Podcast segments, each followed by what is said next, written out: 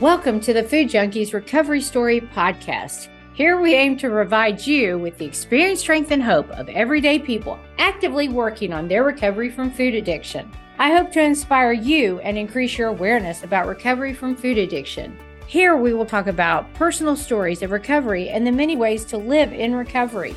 We will focus on the various solutions so that you can choose the best option for yourself. I want to encourage you to thrive rather than just survive. So stay positive, make changes for yourself, tell others about your changes, and our message of hope will spread. Well, Food Junkies Recovery Story listeners, we have a treat for you today. My good friend Debbie Mattatall is here to tell her story of resilience and hope. And I remember meeting Debbie for the first time uh, in our groups with Sweet Sobriety and just being in awe of how far she has come and the improvements that she has made in her own journey. And she is one of my dear friends, and I love talking to her because she always has a great perspective on how I can improve my own recovery. So thank you for joining us today, Debbie. Oh, it's a pleasure to be here. So thank we're going to for... jump right. No, right I was ahead. just going to say th- thank you for asking me to uh, tell my story. Oh, this is this is going to be awesome. I am looking forward to hearing more about your story. So we're going to just jump right in with a few a few questions and let's just see how it goes. It's just mm-hmm. conversation, so this should be fun. So the first question I like to start off with is, and you can go as in depth as you'd like. You can start wherever you want, but just kind of tell me your personal journey with addiction and recovery and how you got started, what it looked like, any way okay. that you want to talk to our listeners. Okay. Well, I, re- I remember as a little girl sneaking chocolates at Christmas. My grandfather ran a a service station garage, and uh, the salesman always brought in these big pounds and pounds and pounds of boxes of chocolate, and he always gave one to to me and my siblings. And I can remember getting into that when no one was looking and just gorging on it. That's my first memory of overeating on sugar. Um, I also remember my first diet at 16, and I was so proud of myself. I lost, I had nothing to lose when I look back, but I lost a little tummy. But I also remember the subsequent binge that followed that first diet. Um, I grew up in a bit of a dysfunctional family. My dad drank a lot. In other words, he was would today be classed as an alcoholic, I'm sure. My mom did the best she knew, but I never had emotional development modeled to me. So the only way I knew to deal with it was to eat. Um, throughout my adult years, I was always dieting. I bought every fat diet book that went on the market. When we moved a few years ago, I probably gave 30 books to Goodwill on every diet going. I tried everything. I was a Weight Watchers lifetime member. I was, I did the cabbage soup. I did it all. Um, but anyway, I always ended up binging and regaining the weight I lost. And as I got older, there were always extra pounds. I always wanted to lose the weight for the wrong reasons. It would be an event or a function or a vacation, and then return to everyday life and binge again. Um, fast forward to 2007, after I suffered a work injury in 2002, um, subsequently having both shoulders operated on, I was put on permanent disability. I went through a severe depression at this time and gained more weight than I ever had in my lifetime, going to my highest. Uh, in 2017, I found keto. Wow, thinking this was the magic bullet. I did well on it, but I had never given up sweeteners and so therefore continued to struggle. Uh, in 2022, I believe it was spring, I became aware of Clarissa and Molly and the Food Junkies, and they were offering one more audit on uh, a research, a food addiction research clinical study. So I reached out to Clarissa and got accepted. I had read a book in the early 90s called Potatoes Not Prozac. And my takeaway was that even though I didn't have an alcohol or a narcotics addiction, the same gene presented for food addiction. And I always remember that one. I, I still have the book and I'm going to reread it again one of these days, but that has always stuck in my mind because my dad was an alcoholic. My mom was a food addict, uh, sugar addict, and I got the gene. I've always been thankful because in 2002 until 2022, I was on a lot of heavy duty meds, uh, including narcotics for my chronic pain from my work injuries. And I've since gotten off of all the meds, but was very thankful that, I mean, it could have gone south really fast with my genetic makeup for addiction. Uh, I was just very thankful that I was able to stop all those drugs for other health reasons. They were causing other problems in my body. Anyway, I, after having found Molly and Clarissa, um, what an eye opener. And I knew partway into the journey with them, I knew going in, I had been playing in the back of my mind that sh- the sweeteners had to go. They were just causing too much noise, too much chatter, and they were preventing me from achieving my ultimate goal, which was freedom from food chatter. Um, uh, good. I had wrote a few things here. So I persevered with giving up the sweeteners. It wasn't easy. It was mid July that I made the decision. Um, we are at our cottage for five, six months of the year, and we have grandchildren, of which we have nine. We have always someone there, and they don't eat my way, and serving them this, that, and the other thing was not easy. I struggled, but I um, I had it, it, through the research it audit, both glutamine and coconut oil had been recommended, and I utilized that four times a day. I did my every time I served ice cream, I took a shot of glutamine and or uh, the coconut oil. Like that was that was my go-to. So that's pretty much been my story. Um, I I've had a we've had a lot of life events in 23. I had knee surgery in May, and within two weeks of that, I, I had a partial knee replacement. Within two weeks of that, we lost two dear family members. Then, the end of June, June 30th, our 41 year old daughter was diagnosed with a stroke, which she's still struggling from. She still hasn't been able to return to teaching. And then I've been my mom's caregiver, I say for 20 years. Uh, she lived with us for two years in the mid uh, teen years, like 16, 17, 18. Then she made the decision to go to a nursing home, and it's an hour away. So I spent twice a week. Well, when she first went in, I went every day for about three weeks because she she went and then she didn't want to be there. But anyway, we persevered, and so I've been my mom's caregiver for many, many years. Um, and I lost her in November so um, it's been it's been a struggle, but throughout it all, when we got the phone call, we were at our cottage and we had our daughter's little girl with us, and she had to go to another health center, and so this was 4:30 in the afternoon, and uh, we just had to get to the city. We had to get the boys. One was golfing, one was playing baseball. We had to be there for when they come home, and uh, so we're driving by the first town at like 6 p.m. And I said to my husband, We have to feed Emilia. So I said, Just do a drive through. We can't take time to do anything else. And my immediate thought was, Oh, I can get. And I started listing all the foods in my head that I hadn't had in over a year or going on a year at that point. And as we're pulling in, I'm like, no, you're not. You can't. If you you do that, that's you're down the rabbit hole and you may never come back and you will be no good. Because I have never lost the memory of how miserable I felt when I was in all the foods that don't agree with my body. So I just kept that was my mantra.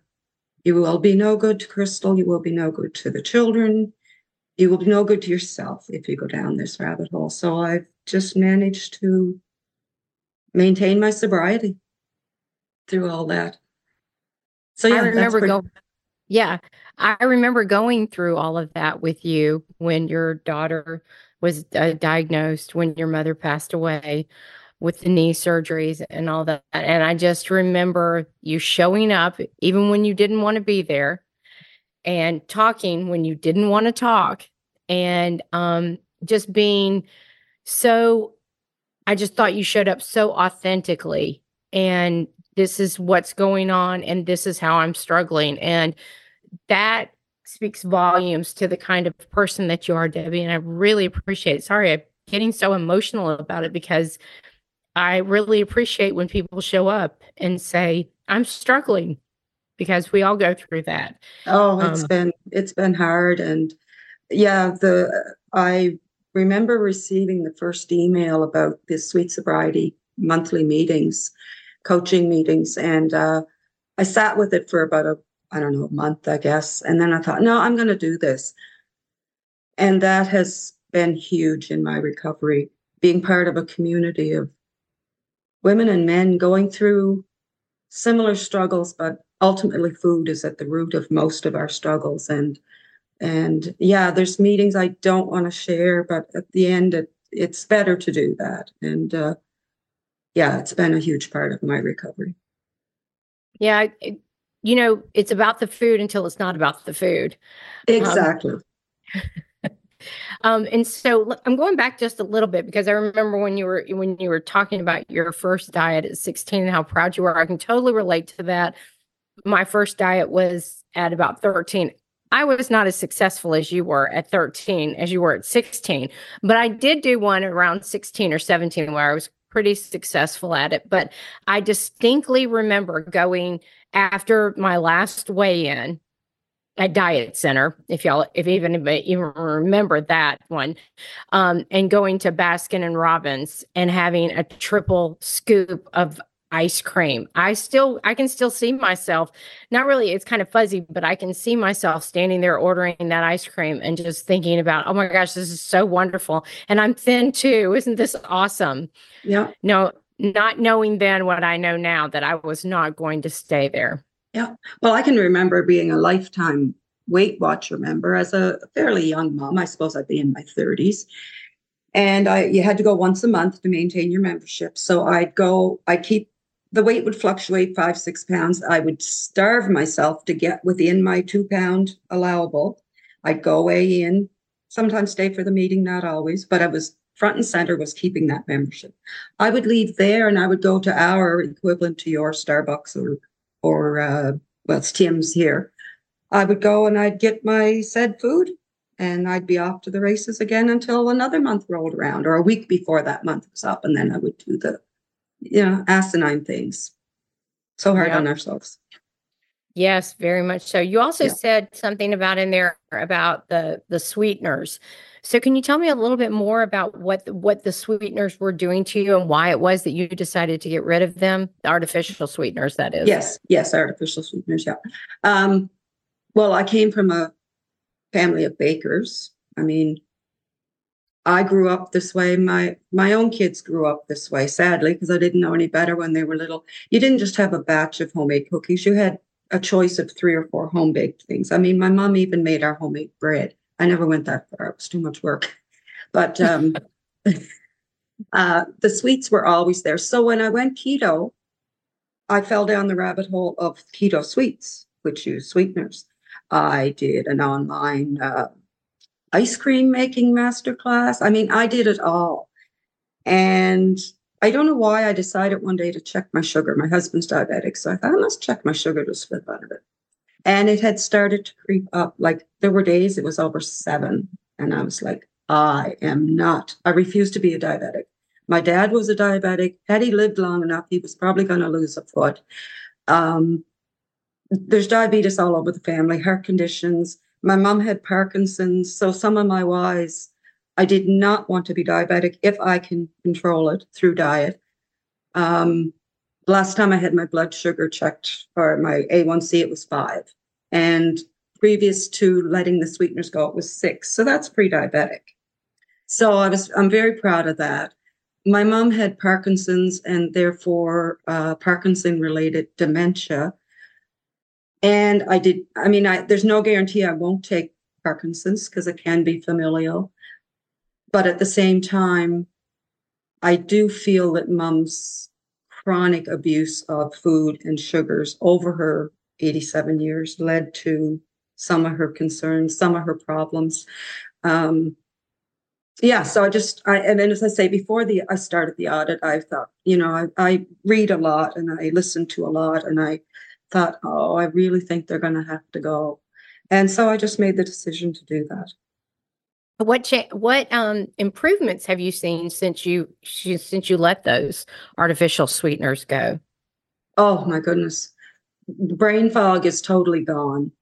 Clarity of thoughts, uh, freedom from food calling my name. Um, even physically, I feel better because I, I just don't think most of them are probably good for us. They're chemicals at the end of the day. And uh, yeah, I just overall wellness, I just feel so much better. That's awesome. Um, can you tell me a little bit now? How did you use the glutamine? And um, you said coconut uh, coconut oil, yeah. And yeah. I could have it wrong, but I think it was either Bitten Jonsson or Dr. Unwin in Europe that recommended it. It did come through Molly and Clarissa during our audit, but you take one teaspoon of glutamine, the powder, in regular water. You can't do it in uh, sparkling. Um, I believe it was recommended four times a day, so I would do it in the morning, afternoon, uh, and and I and uh, after dinner, and I do it in the evening if I felt snacky because that was a very bad habit of mine, snacking in the evenings. And uh, and then you also t- took a tablespoon of coconut oil in warm water, like tepid water, and drowned it, uh, downed it, drank it down. Yeah. And All right. whether it was psychological or it really worked, I don't know, but it got me through some pretty tough times.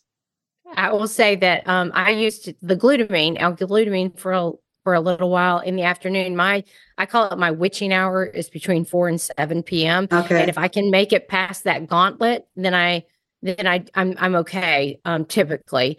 And yes. that was one of the tricks that I would use uh was the L-glutamine from that four to seven. Um yeah. I probably yeah, use no, that for a good, me. good long yeah. while. Mm-hmm, mm-hmm. I still yeah. have some. I bought another container last summer. I thought, mm, don't like to be without it, and it's good for your gut too. It's good for your your gut health. So I thought, well, it won't go to waste. So I haven't utilized it in a while, but it's there if I want it.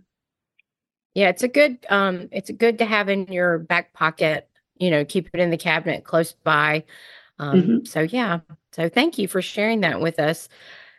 So I'm gonna I you touched on it just a little bit, but um how did you overcome obstacles or setbacks or anything like that? You touched on that just a little bit in your story, but yeah. Are there anything springing to mind? Um, well, I, I was giving these questions some thought. Um, having let the sweeteners go, I, I'm not bragging, but I mean, I do have some yellow foods that uh, rear their head from time to time, and I have to talk to myself to let them go uh, and not have them in the house all the time. But as far as red food, my red foods go, I can't say that I can. I can say that I've never never had anything that that I gave up. Um, I just find I've let black and white thinking go in regard to it's got to be this way, but I still have black and white thinking when it comes to my foods. They're just there's my foods, quote unquote, and there's foods that I just don't don't even consider. Um, I mean, going going out socializing. At first, it was rough. And when we're at the cottage, we have a lot of invites in the summer, barbecues and brunches and so on and so forth. And my go to was to eat before I went. I'd have eggs and bacon and avocado. If it was three in the afternoon and we were going for our dinner hour barbecue, I would make sure I was good and full before I went. So those were just some strategies that I used. Um, That's awesome. I like mm-hmm. that. Eat before you go. I'll one of the tricks that I would often use because we socialize and it's in the evening and I eat fairly early. Um, and I would uh, hold a glass of something. I would go. Get, my husband would either go get me a glass of sparkling water, or I'd have a water, and then people, oh, can I get something for you? I'm like, I'm good. I would hold up my beverage. You know, people just want to. They want to be kind and considerate. I for the most part, I found most people don't care what you're eating or drinking. Uh, There's exceptions to that rule. Yeah. But I remember the first, people- I remember the first barbecue we went to that summer that I was still in the audit. And I remember reaching out to, on the WhatsApp group to some of the members that were in my group. And I was, I was angry because I, and I was scared. And that's when one of them said to me, eat, eat now, eat lots before you go. And, uh, I remember getting there and by the time the meal was being served, uh, I had started chatting to a cousin's husband who loves to talk. And I ate right through, uh, I chatted rather, right through everybody eating. Uh, I had, uh, you know, we were offered what we wanted on the barbecue, and all I wanted was a hamburger patty, and I did have some veggies with it. But I left there just feeling like I was on top of the world because I had mastered my first social event and I didn't eat because I could easily have. I mean, this would have been August, maybe early September of that year, and I was still very, very new. But I, I, I tried so many times in my life to lose weight, and I would gain weight, and I would say to myself, "Just be happy the way you are." Other people do it, just but. And I would try for a while, and then I just ultimately could not accept feeling rotten. And in my eyes, I was well overweight. So yeah, I mean, I'm down 70 pounds since Wow. yeah, in the last few years. And but you know, when I started the sugar audit, I was down about 20 at that point. And I had said to myself, now fast forward another 18 months, would I still feel this way? I don't know. But my goal going into it was if I could quiet the brain chatter and quiet the cravings, if I never lost another pound, I would be happy. And so I've just maintained my way of eating and I've done nothing different. I'm a fair weather walker. I I'll go in the our gym there in the in the building, get on the treadmill once in a while. But I've changed nothing other than letting the sweeteners go, which has enhanced my keto way of eating. And the weight has just fallen off. That's amazing. I remember having a similar conversation with myself and saying, I'll just be happy with the size that I am, but I want to get rid of the cravings. And I wanted the food to stop dictating my life. I wanted to be able to go and do what I wanted to go and do and not have to think about it constantly. So I I really understand that train of thought. Yep. You mentioned something when you were talking about red foods, and some of our listeners might not be familiar with that term, red foods. So, could you explain what you mean by that? Sure. So for me, I eat pretty much keto, sometimes carnivore, but not too often. So my red foods are anything that's sugar, processed, grains, sweeteners. Um, I think I've covered all the categories. So basically, I eat. I heard it said one time, if it walks, talk. If it walked, talked, or grew in the ground or on the ground, I'll eat it. So basically, the perimeters of your food markets. So, the red foods are the foods that you don't eat, and then you have to the ones that you do eat are green foods. Green foods, yeah. Mhm. And my yellow foods, one example is cashews. I can't moderate them anymore. So I know if I bring a little tin into the house, they're not going to last a couple of days and they'll be gone. So I try not to bring them in very often. Um, because I just I can't moderate them. Yeah, I believe me, I understand the nuts. I think for the nuts, for me personally, it's that hand to mouth thing. It's the same thing with popcorn. I'm not a big popcorn eater. I would eat nuts over popcorn, but mm-hmm. that same thing. It's like it's the constant putting something in your mouth the whole time, and it's used and it, and I was never a candy eater when I was younger, but at, towards the end, I was a candy eater, and that was the same thing. I just Yeah. wanted to pick it up with my hands and put it in my mouth, and to keep that going. And I think salt is a big part of it too, because I was a big chip eater. I liked it all. I mean, sugar and like give me a bar and chips together. Oh my God, I was in heaven. But um, and I've heard people say they just don't bring salted nuts into the house, and I'm like, well, that's not even. There's no sense in bringing them home if there's no salt on them. so I don't get big Costco gigantic serving anymore. I've gone down to just the tin, and I do have them occasionally, but um, they are. I know they are a yellow food Yeah, my husband will sometimes roast the cashews, and I might go by and grab a couple, but that's the extent of it. I'm, I'm, I, so I totally get the nut thing. Yeah. So you mentioned a book, one of the books that you really enjoyed reading, um, Potatoes, uh, Prozac. Potatoes, uh, potatoes, not Prozac. Okay. Are there any other books that you have found extremely helpful for in your journey? Food Junkies by Dr. Tarman. Uh, Yes. in my early keto journey, uh, I used to follow a lady on on uh, uh, podcasts and on Dr. Eric Westman's uh, keto site, she, uh, Amy Berger, and she wrote a book called Alzheimer's Antidote. And because my mom had dementia, this book spoke to me and how processed food slash sugar contributes. It can be a little sciencey, but I I thoroughly enjoyed it. Um, of course, I read it. I was part of Dr. Westman's first uh, keto masterclass, and uh, of course, I read his book. Um, Brene Jones, I came across her. I'm not sure if she's a psychologist. I'm not sure of her her training, but I, she's on um, one of the Facebook groups I follow, and I get uh, I see her on Instagram. She wrote a book, "What's Really Eating You," and it's about triggers, baggage, and coping strategies. And that one really spoke to me as well.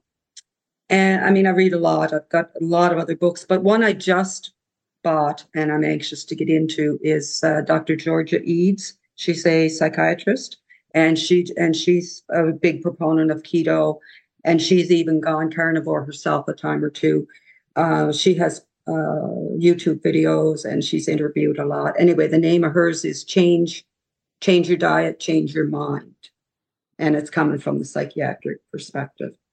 And I do, I have suffered with depression over the years, and I still do take a very mild. I tried to go without it a year and a half ago, and then it, with everything in life, uh, it didn't work. So I'm back on a very mild dose.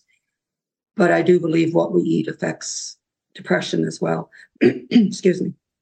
And so, yeah, that's sort of my go to for reading. Those are good ones. Um, you mentioned coping strategies, which actually is a really great uh, segue into.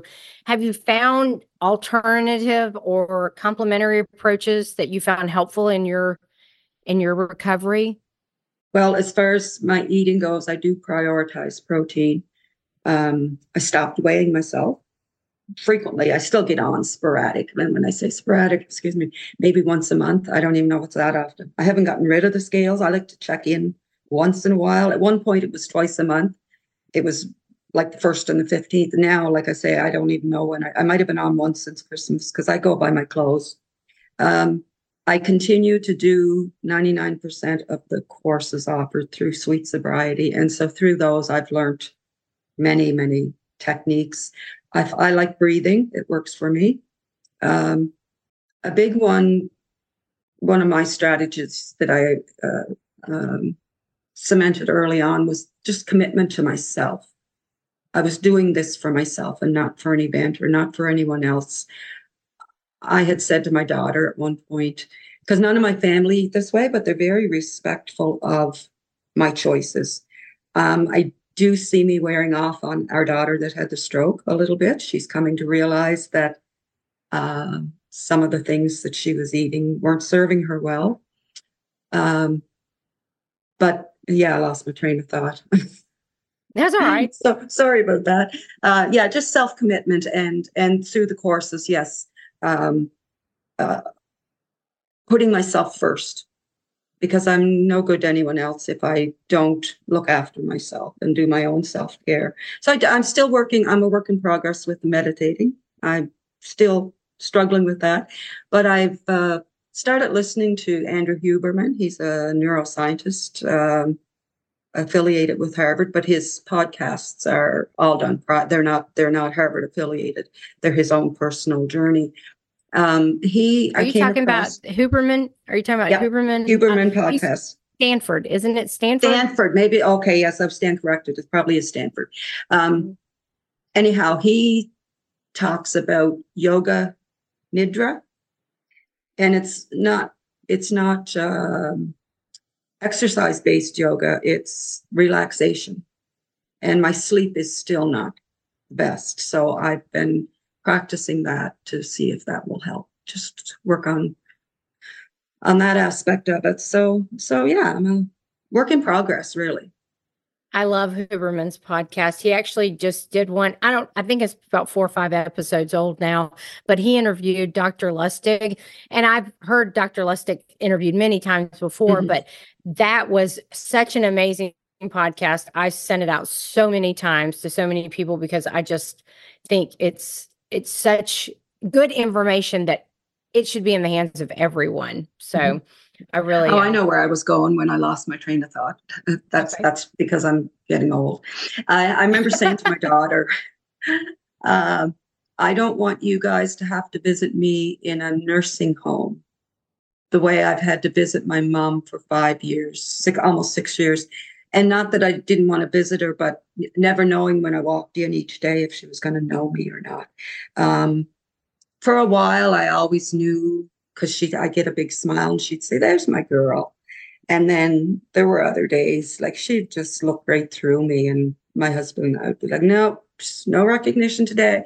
And so Crystal, she laughed and she said, Oh, mom, we'll still visit you. But I said, That's another why. Just I want to try to preserve my brain cells as long as possible. And the way I was eating was not gonna wasn't gonna be a good outcome, I didn't think. And there's still yeah. no guarantee that I won't develop, uh, you know, some form of dementia, depending on how long one lives. But I'm just trying to do everything within my power and my scope to be the best I can be for as long as I can be. That was one of my big whys as well um, for my children, uh, because my youngest is 15 and I'm 57. And I was like, oh my gosh, if I'm, you know, if I end up where my mother ended up, I, and and in her early 70s mm-hmm. my youngest daughter won't even have me around that long and yeah. I, I think that's kind of unfair that i brought her in and now i'm checking out now if something happens that's beyond my control that's one thing but there are some things that are in my control and that was that's one right. of my big yeah. and that's that's my outlook as well if, if i can control it i'm going to do my best to do that and i have a 13 year old grandson he just turned he just turned 13 the end of January. I'm like, oh my gosh, how did that happen? But yeah, we have nine grandchildren, right from two months up to 13. And I want to be around in a good frame of mind and good health for as many years as possible with them and with our three children. I totally get it. So, are there any common misconceptions about addiction and recovery that you think are important to our listeners? Number one for me is just moderate, moderation.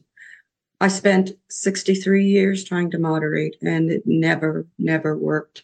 Um, the other one I think I touched on already was black and white thinking, which I was superior at all my life. It, it was either this way or the highway. And if you slipped at lunch, then you might as well just blow it the whole day. If you slipped on a Friday, well, you may as well just binge till Monday. Now it's like okay, we're we're eating out. I made this choice. Um, at when we eat out a fair amount, and a lot of that had to do with traveling to see my mom because we'd be there for nine in the morning and we'd stay till after her lunch and then we'd leave. So it'd be one, one thirty. We still had an hour ahead of us, so we'd stop for lunch somewhere. And I, for the longest while, made just black and white choices. And then one day uh, last summer, uh, we went to this pub in town, and I was like, and they're noted for their fish and chips. And I was like, oh, I said to my husband, I would love to have fish. And of course, it's battered. And he said, well, have it. And I thought, well, you know what? I hear Molly saying, just be curious. So I ordered it. And of course, I get sweet potato fries because I allow myself those once in a while. And they cook the cleanest? No. But that's where I've let go of the black and white. So I had the fish and chips. Yeah, there's flour in the batter, but it did not affect me one way or the other. It didn't make me want to run out and binge on anything. And when we got home at dinner hour, I was back on my own eating plan. Um, the old me would have been, well, those weren't on your diet plan. You've blown it. So now you may as well just go to the store and buy all the things and have a great feed. And uh, so that strategy has helped me. I, I think, as at the risk of repeating myself, um, I'm still black and white in my green, yellow, red boots. I don't, I don't veer off of that. But as far as cutting myself some slack, uh, in certain situations. I, I, I do that and I do find um, that helpful. Um, yeah, so those are pretty much my coping skills, I guess. Um, I've learned to set some better boundaries and I learned so much. I do most of the courses through Sweet Sobriety and there's so many things to learn, so much to learn about yourself and, and uh, tips on making this lifestyle work for you. Do you think um, with I don't know what the term you personally use for uh, are you a food addict or whatever however you phrase that I or I have food addiction. I prefer I have food addiction as opposed to I am a food addict. But for you, are you do you think there are some things that people don't understand about what that means, like what addiction means? As far as uh, well, when I did the scale testing early on in the audit, I was like end stage addiction. I've not done it again since, and I was part of a discussion on that recently. I'm not sure if it was one of the groups or one of the classes. And to redo it, uh, I probably wouldn't be end stage anymore. I am a food addict. When I read Potatoes Not Prozac, and that was in the early 90s, a coworker and I had been reading it reading it at the same time, and we used to discuss our issues. And I remember saying to her then, I'm a food addict, not even knowing what it meant. I just knew I had no control over certain substances. Um, yeah, I don't know if that answered your question. Sorry, I yeah, forget I just, what it was. I think a lot of people are scared of and I'm using air quotes, they can't see us, but I'm using air quote diagnosis, you know, that that I am a food addict or I have food addiction, or they don't want to be labeled that way. So I was just hmm. trying to see how you felt about that labeling or the diagnosis or however you yeah for it. me i think it's brought me some measure of peace because i have an answer as to what my problem is it's not that i'm lazy or or I don't like the word stupid, but um, you know, can't be bothered or don't want to put the work in. It's not for any of those reasons. My ba- brain chemistry has been messed up both through my genes and a lifetime of abusing foods. I mean, for for a little girl to eat the way I ate makes no sense. I mean, there was never a deprivation of food in our house. There was always always lots of food to eat. Meals were plentiful. But i do think the emotional deprivation contributed to it a lot. I mean i can remember i don't try to tell a lot of stories but i can remember as a little girl i spent a lot of my time in my room in the evenings especially if it was my dad's day off because you know how he came home. And it scared me. And my mom did, dealt with it the best she could but she was raised in a not a great emotional environment either. She had a sister and she never measured up to the sister, and her mother made her well aware of that. So my mom didn't know how to help me learn to deal with emotions. And so I turned to food. And so, yeah, I feel I've been addicted probably all my life. But I also, I do tell this story. I remember I have my baby book from when I was born, and mom fed us all formula breastfeeding just wasn't the big deal it was today back then. And the formula for my feeding was carnation milk with so much water and corn syrup. That's what, and I've mentioned that in other group, in some conversations with other people, and they have the same memories. So it was carnation milk diluted and corn syrup added to it. Any wonder I'm a sugar addict. Like, yeah, get us get us addicted early and then, yeah like like, like right from an hour old like just horrendous like but i mean they did what they were told and they did what they knew and even now yeah. with our daughter like i there's she's just got so many issues. We're in canada and she's she can't get anywhere with her vision. She's going to detroit in two weeks time to another vision center. She's a fighter. She's she does her research and she does her reviews and she's not willing to accept what she's being told here. And it just, I get so frustrated because it's not like we're in a third world country. You know, the healthcare is good till it isn't. And uh, yeah, so, but back then you took things at face value and you just accepted I mean, I lost a sister, my oldest sister. Uh, she was five and a half, and she'd been sick for years. And the family doctor uh, was away this time, and Gail took sick again. And mom and dad took her to the fill-in. And he looked at mom and he said, How long has she been like this? And, and mom told him. I mean, mom was a young, young mom, not, ex- not that it's an excuse, but you just did what your doctors said. Anyway, he looked at mom and he said, She has six weeks to live, and that's all she lived. She had wow. chronic pyelonephritis. Both kidneys were shot. And her oh. regular GP had never picked up on it. Now, I mean, that was in 1961, but still, medicine, medicine continued to advance. So, um, yeah. Yeah. Yeah. Wow. So you touched on this a little a while ago, but I'm going to bring you back a little bit because I'm kind of interested to know who who were your biggest influences in your recovery journey? Oh, that's easy. Molly and Clarissa. Mm-hmm. I've said that before. Um, until I met them, it was just all noise and chatter in my head. I would follow this doctor and that doctor, and I still do listen to some of them on on uh, the internet. But and for the most part, the ones I chose maybe because I'm lucky had basically the same consensus with keto and eating and and but I never had the emotional component or the community component like I have with sweet sobriety. And uh, yeah, they've just been huge influences on my life. And all of you guys in the meetings too, all influence me in many different ways uh, to continue to, you know, on the days that I might feel like I'm, I could flounder, because uh, I don't know if I'll ever not have days or moments, not even days necessarily now, but moments where it's like, oh, you know, am I going to get through this? Am I going to, am I going to continue with my sobriety?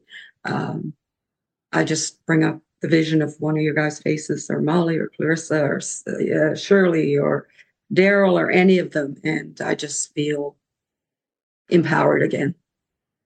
So, because not being, sorry, yeah, I was just gonna say, not being alone is huge. I did it alone. I said that to your brother uh, right after his his heart attack.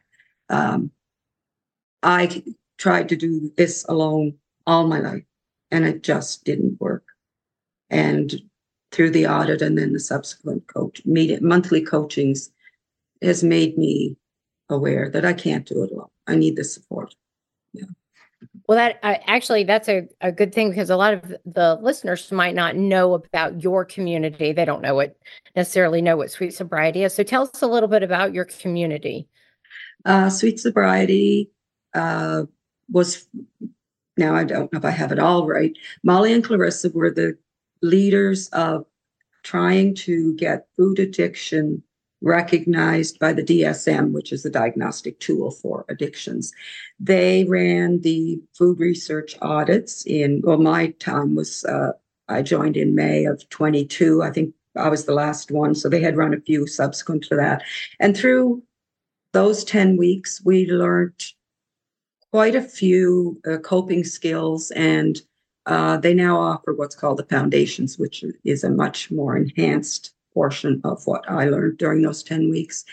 But through that, it gave me uh, knowledge, power in myself, um, tools to use. And then in that fall, I don't know if they were Sweet Sobriety then, I can't remember. Do you?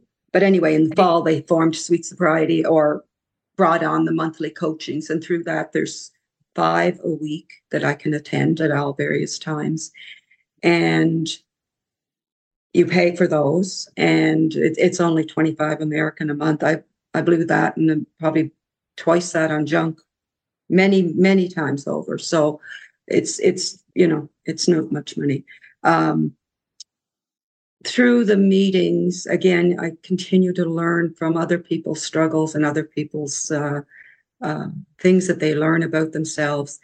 And it's just the community of like minded people uh, that at the end of the day, the food is the problem, uh, causing most of their struggles. I had, it was funny, I remember telling Molly, I went to the retreat in Toronto last fall. And because I'd had such a tumultuous, emotionally charged summer and fall, Um, I had made the decision, and I wasn't getting to a lot of meetings, but I they are recorded, and I do watch every one. And uh, I had made the decision mentally. I'll go to Toronto because I've committed to this, but I'll see when I come home. I may drop the coaching. Well, I was only there a few hours and I was like, no, I'm keeping the coaching because that's the most awesome group of people I've ever met in my life. And I am a bit of a loner. I have some good friends, but not a lot. And there's nothing that says you need a lot.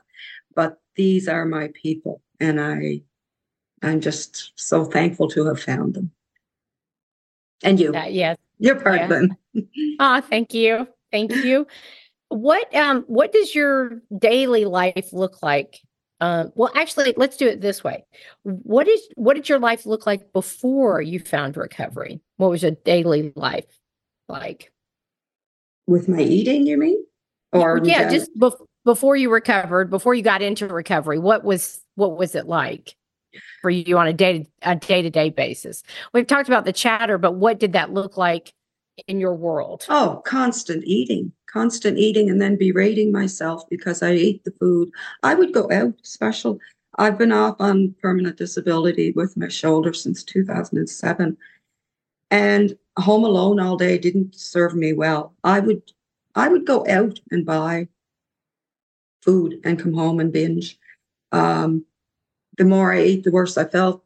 The more I, you know, and then I I've always we've always been very family oriented and we're very fortunate. Our three adult children and their families live locally so nobody's hours and hours or thousands of miles away.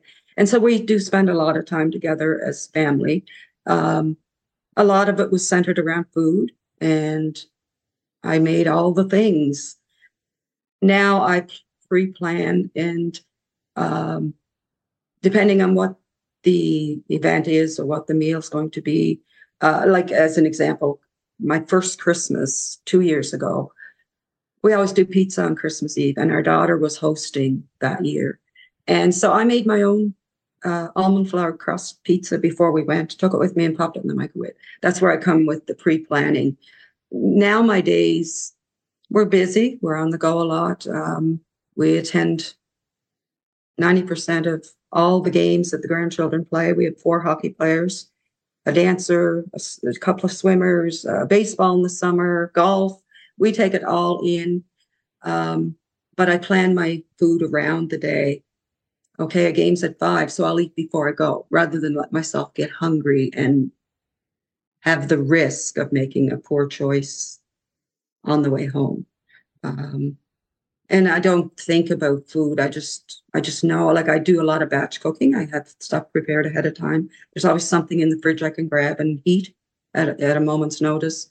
Uh, if I if it's a quiet day, I plan a you know a meal to cook fresh.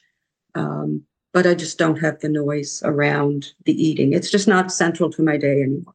One time it was. It was all about the eating. Where are we going to go? What am I going to get? Now it's well, I need to feed my body, so let's stop and grab a bite and I'll make the best choice. I mean, I never have dessert. I never go down that road. But like I mentioned with fish and chips, I'll make that choice occasionally as opposed to, well, it doesn't always have to be a salad and chicken anymore. Like it, my old brain used to say it had to be. All right. How do you continue to maintain and prioritize your recovery on a daily basis? I guess you touched on that a little bit, but yeah. What other things? Well, again, I've I've made my self care um, paramount. It's first in my mind. I have to look after myself to be here for my family. Uh, I pre-plan food. Um, I don't know every morning when I get up what I'm going to have, but I know there's options. It's not flying by the seat of my pants anymore. Um, I take in what meetings I can each week because they're a huge part of my of my ongoing success. Um, yeah, and I just continue to learn. I read, I listen, and uh, but it's always been an interest of mine too. I I I I was a nursing assistant years ago, and I've always had an interest in the medical and the the details, and so I I'm always listening and reading and learning on that avenue too, which strengthens my resolve even more. Especially when I read things uh, that reinforce what I may have heard from um, reputable uh, authorities on it, whether it's a doctor or or a nurse I follow, or it's usually always science based, which I like too. It's not uh, just someone coming up with a, an internet thought. Yeah, I, I like. There's several of um, that I follow, psychologists too. I'm always interested in what's going on with the brain. Mm-hmm, so, mm-hmm. Uh, what are you still personally working on in your recovery? Well, I always say I'm a work in progress, and I'll never be done. Um, I I am I am working on the meditating a bit more. I I have heard and know I re, I believe that it it is very beneficial with our healing, um, and so I'm doing the befriending your body uh, program with Clarissa right now, and uh, I, I I don't know if you were there yesterday or not when I shared on the meeting, but I, I've just felt antsy lately and with different emotions. And I think it's uh, twofold. I think it's the befriending your course is making me go from my head into my body. And I never knew what that meant until I started this. And I'm also doing the gene reset with Brenda. You're, you're part of that as well. And I'm slowly starting to tweak some things with my eating. And one of them is counting macros and I detest counting macros. That's up there with journaling. but if I'm going to make the uh, change the environment and see if it makes a difference, I've got to do that. And so um, those are things I'm working on. Um, it's brought up some, I won't say negative emotions, but uh, making me feel some things that I haven't made let myself feel, I guess in regards to the befriending and and uh, having lost my mom and what our daughter's gone through and um, helping with the newborn and and uh, I've kept busy and not uh, allowed myself to feel some things and so that's that's a huge challenge. I'm working on that now, and it's going to be a work in progress probably the rest of my life. Yes, I understand that. I definitely understand yeah. that. So we're going to we're going to wind it down here and I'm going to ask you our signature question. If your body or spirit could speak, what would you what would it say about the changes you have made on your journey? Yeah, I've thought about this as well and I think the first thing it would tell me would be that I've got this. You've got this girl. You always knew in your heart you could do it. You just needed the right um, tools to help strengthen your resolve and your resilience. And I think my spirit would also say that it's very proud of me because uh, there was a lot of self doubt and a lot of self hatred and a lot of all the negative emotions over the years because I had never managed to accomplish the freedom. And I feel like I have. That's amazing. Thank you. Thank you for joining me today, Debbie. It has oh, been awesome you. talking to you and getting to know your story better. Thank you. It's been an honor. Thank you for joining me this week for Food Junkies Recovery Stories. Make sure you join our Facebook group, Sugar Free for Life Support Group. I'm Sweet Enough. Please subscribe to our show so that you never miss an episode.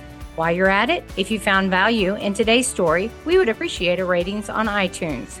If you've been inspired by today's show and would like to be a guest, please reach out through the email provided in the show notes. If you have additional questions, CJ is a food addictions professional and works one on one with clients. You can find her email address and website in the show notes. Thank you for joining us.